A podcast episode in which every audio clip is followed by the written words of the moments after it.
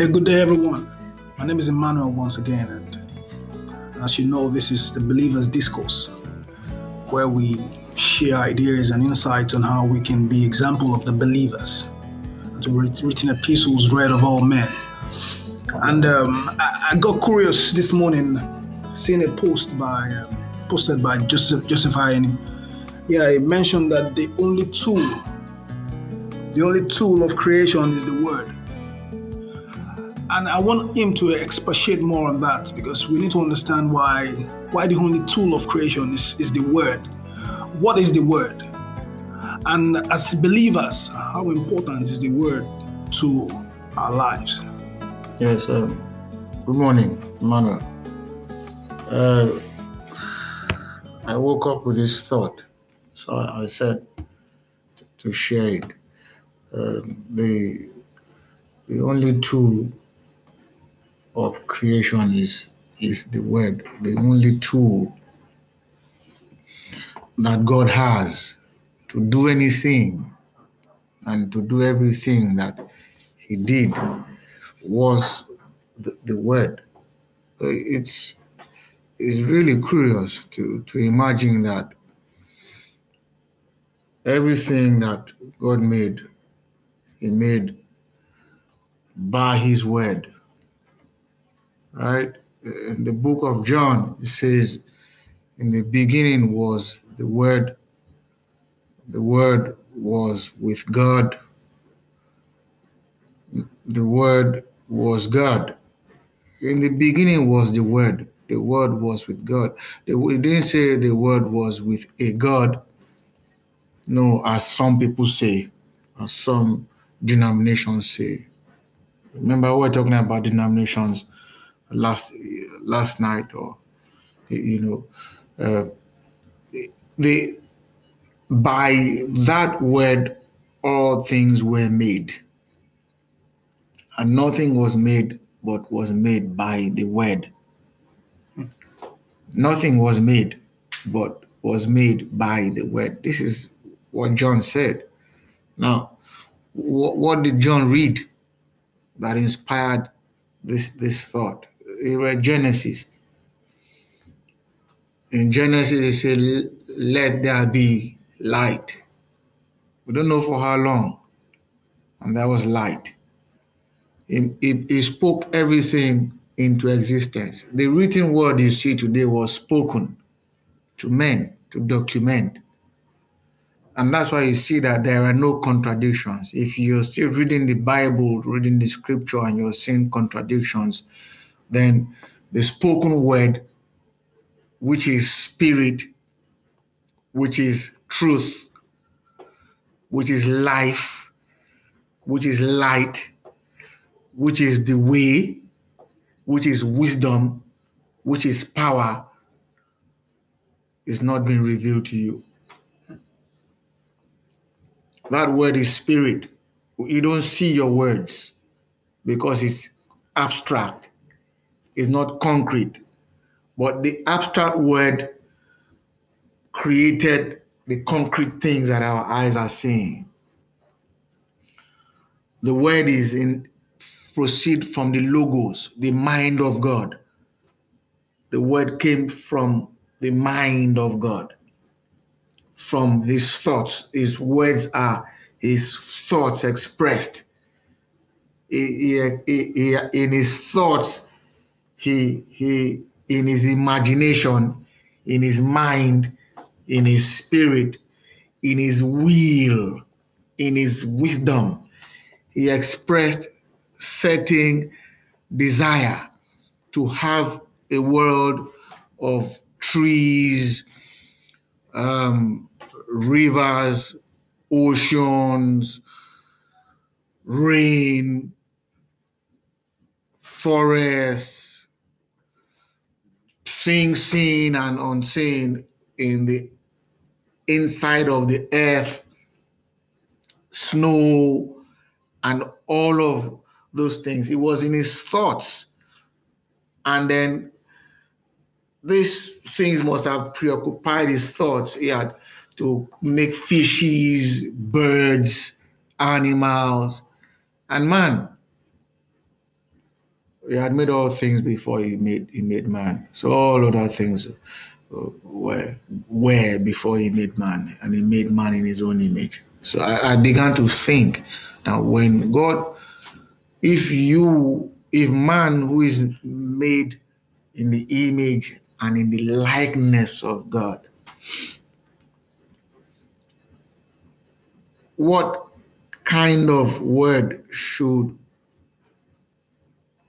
man speak? What words do you, who are made in the image and likeness of God, speak? What words do you speak?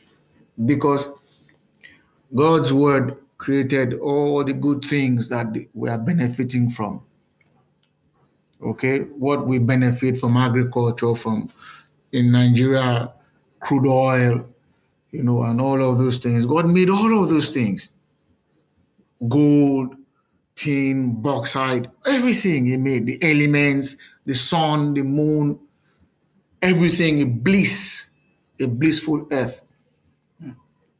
If all of those things were made by the word spoken, pronounced, then, and you were made in the image, what words do you speak?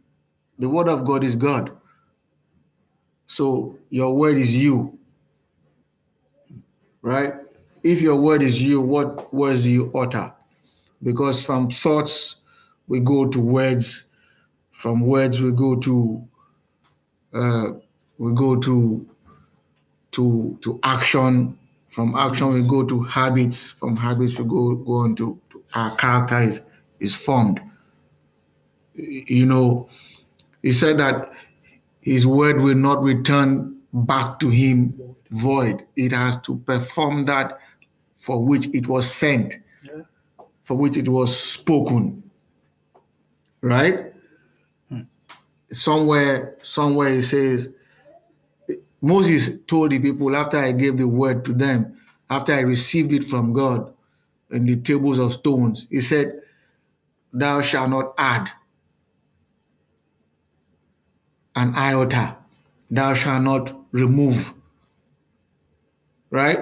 John came in the end of the book, Revelation. He said, Nothing shall be added, nor anything removed. See, one word of God, one word added, made God's Eden Satan's Eden. True. One word just one word. You can't add a word, you can't remove. So it really baffles me. You can imagine what men have added to what they call the kingdom of God today. If this is so, which it is, he said he values his word above his name. Yes. He magnifies word above his name. That's what the scripture says. True. Right. So if these things are written and the written is from the spoken, nothing is written except first that it was spoken. Jesus Christ said, The words that I speak to you, they are spirit and they are life. What words emanate from your thoughts? What pervades your thinking? What fills your thoughts that in turn become the words that you let out. When you open your mouth, what do you speak? When you take a pen and write your thoughts, what do you write? When you type into the phone, what do you type?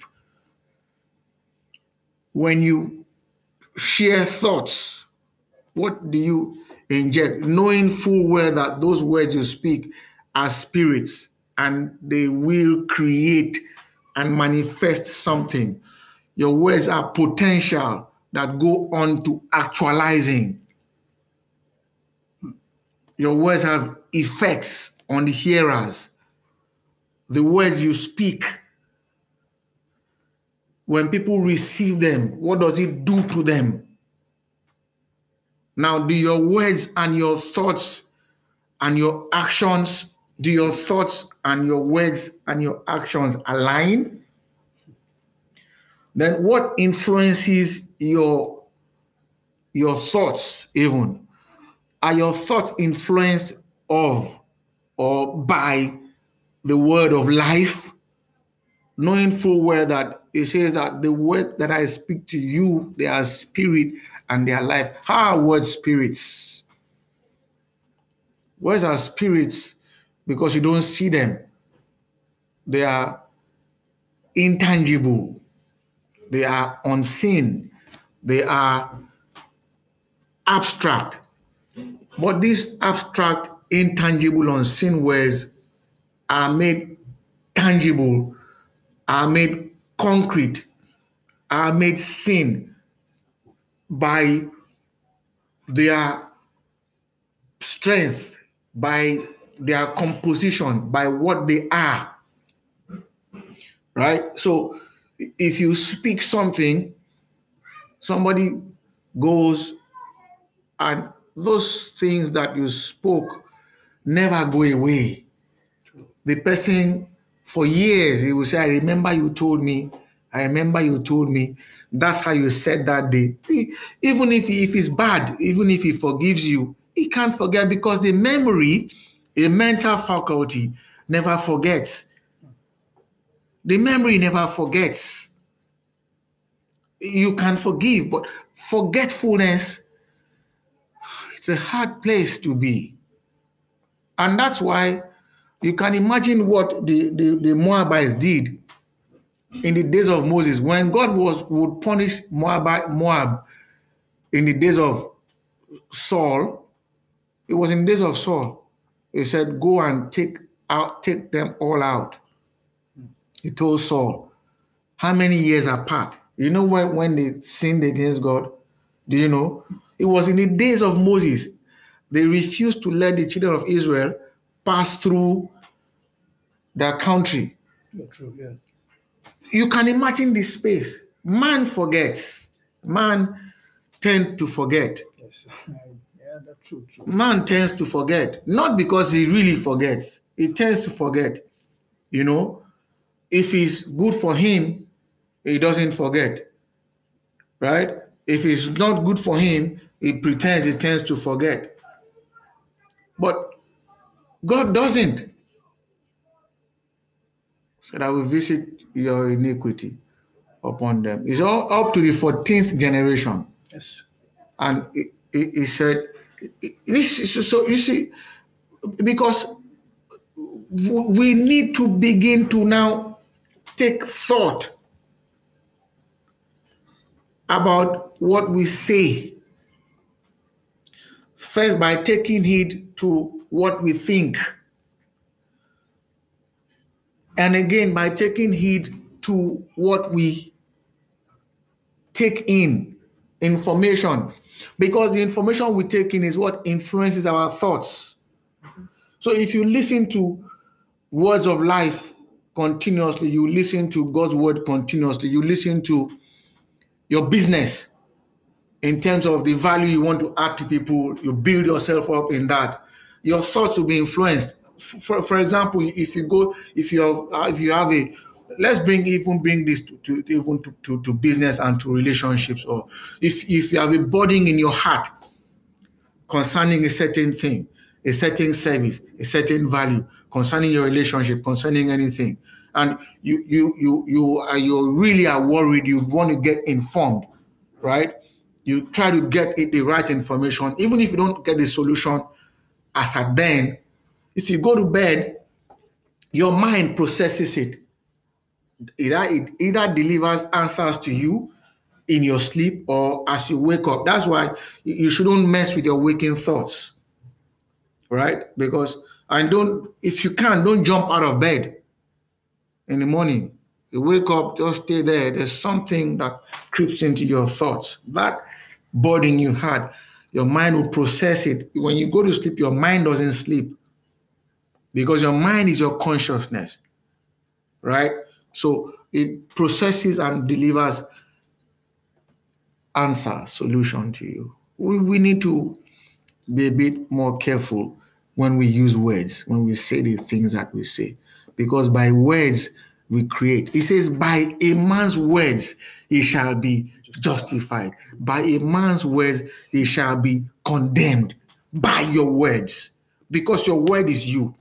If you stop living now, if you if you pass, if you cease to live now, your breath ceases, your word ceases. If your breath ceases, your word ceases. So your word is you. You are inseparable from, from your words. We need to take note of it. The only creative thing, the only thing that God has by which he made everything and by which he will judge the earth and do everything and keep everything in place is the word. His word. His word is him. Your word is you. So, what words do you speak? Is a very critical question. Thank you. Yeah, I really appreciate you for that. And um, I think this has really imprinted in our hearts what the word is and how important it is. And we need to understand that the word is spirit. And I can remember in the Garden of Eden, the serpent came to Eve and spoke to her, said some words to her. The words that he said to her were, were spirit, or was spirit, but it was death. So we need to, every word that is spoken is spirit. But we need to check whether what we're speaking is life or it is death. Our words, our thoughts, actions, check whether they're all aligned. And if, as believers, we know that we are made in the image of God, then we ought to know how we are to, we to speak. I think Paul said somewhere, he said, Let your speech be always seasoned with grace, that ye might know how ye ought to answer every man. And if we bring it to creativity, so if we bring it to creativity, we realize that the, creative man of power, of, the creative power of, of man itself, comes from their thoughts, begins from their thoughts and to their words. If man is doing a whole lot of the things that he is doing in the world today, if man has the capacity to do all of the things he is doing today, it's because there's something that has been deposited inside inside of him to be able the creative power to be able to do the things that he or she is doing. So I believe that we have been really encouraged and we have been blessed, knowing fully well that the words that we speak are crucial to making and marring those around us, even the atmosphere we find ourselves, the environment that we find ourselves. Till we meet next time, I want you to take care of yourself and try to meditate on these words that you've heard so you know how you utter the words that you speak, so you know how you align and order your conversations. All right. My name is Emmanuel once again, and this is the Believer's Discourse. Thank you.